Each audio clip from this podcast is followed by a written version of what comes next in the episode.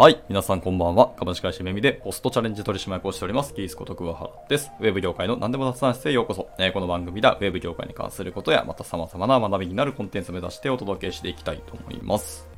はい。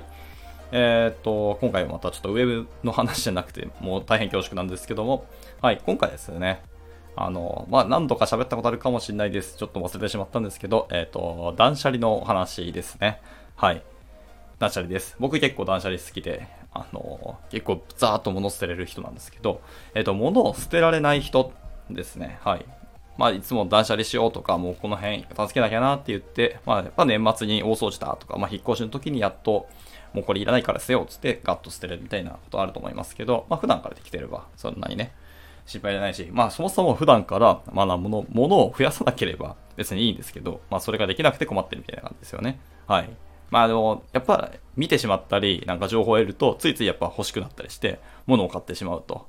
で、まあ物が増えて散らかってしまうという感じな、この負のループですよね。はい。っていうところがあると思うんですけど、えっと、これ大事なのは何かっていうと、えー本当に欲しいもの、自分にとって本当に必要なものが何かっていうのが見えていないっていうのが、えっと、物が増える原因だと思います。まあ、根本的な話ですね。はい。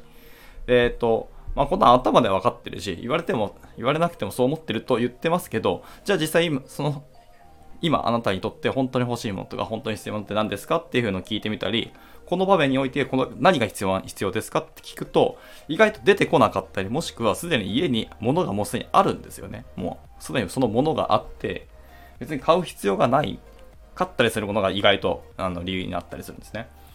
はい。なんですけど、物を買ってしまう。まあ、やっぱりまあ新しいものとか、あの、自分とは違う機能があったりとか、まあ、やっぱり綺麗なものとか、まあ、いろんな理由が出てくると思うんですけどね。はい。っていうのがあって、はい。本当に必要ですかっていうのと、それが本当に欲しくて、ちゃんと使うんですかっていうところもね、あの、気にしてた方がいいんじゃないかなと思います。はい。で、あの生活必需品があるでしょうとか、あるもんですが、その辺は除外します。もう、そこは必需品ですので、もうそもそも必要だっていうのが分かりきっているので、のが除いていきますね。はい。それは買ってくださいと。で、えーっと、欲しいものとか必要なもので、一つの基準にするのは、そのもの自身があなたをどれだけ豊かにするか、もしくはあなたをどれだけ幸せにするかっていう風な観点で、えー判断をしたらいいと思います。はい。で、これが見えると、あの、基本的に無駄なものは買わなくなりますし、今自分の家の中にある無駄なものっていうのは捨てられるようになると思います。はい。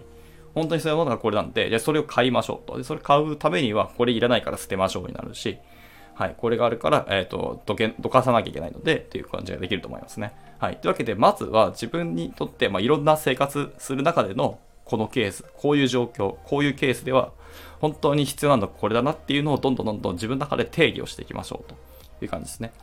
で、そのいうものを周り、身の回りに揃えていけば、結果的に物ってもう増えなくなるはずなんですよね。余計に物を買わなくなるし、もしくは買うためには必あの捨てることができるようになると思います。っていう感じですね。はい。まあこれ言われてみれば確かに僕もそうだなと思いますけども。はい。